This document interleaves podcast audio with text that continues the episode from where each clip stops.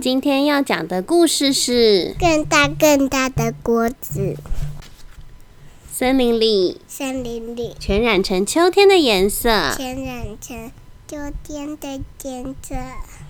土里长出许多香菇，小老鼠摘了满满一篮香菇，今天要煮香菇浓汤。咻咻咻咻，嗯一直一直盐巴应该够了吧？盐小老鼠该尝应一该尝够味道，哎呀，太咸了，再加点水，再尝一尝味道，哎哎呀，，太淡了。来来回回几次以后，小老鼠的锅子已经满了。他说：“看样子啊，嗯我得去借一个。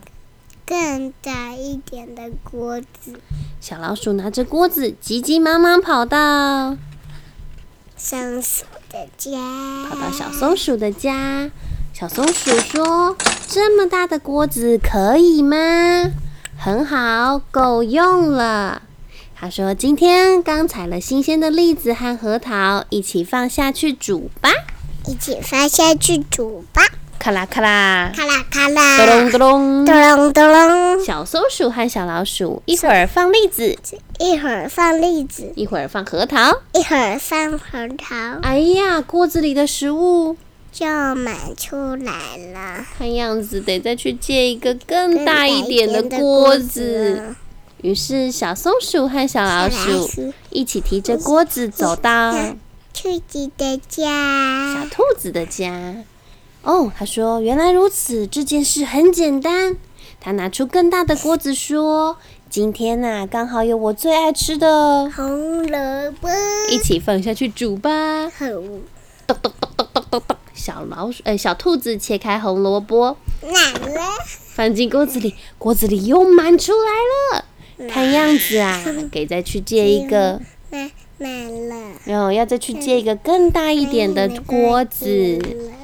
然后呢，小老鼠、小松鼠、小兔子一起在刷牙刷，山羊爷爷说：“咩，真高兴可以派上用场。”他拿出了更大的锅子，今天刚好挤了很多，羊奶。一起拿来用吧。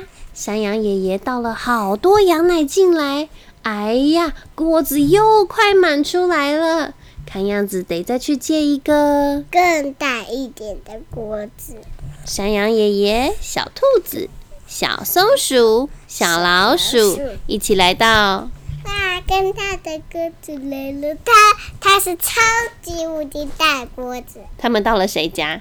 熊熊家小熊拿出了一个很大，像什么样大的锅子。像游泳池一样大的锅子，既然这样，不如把大家都叫来吧。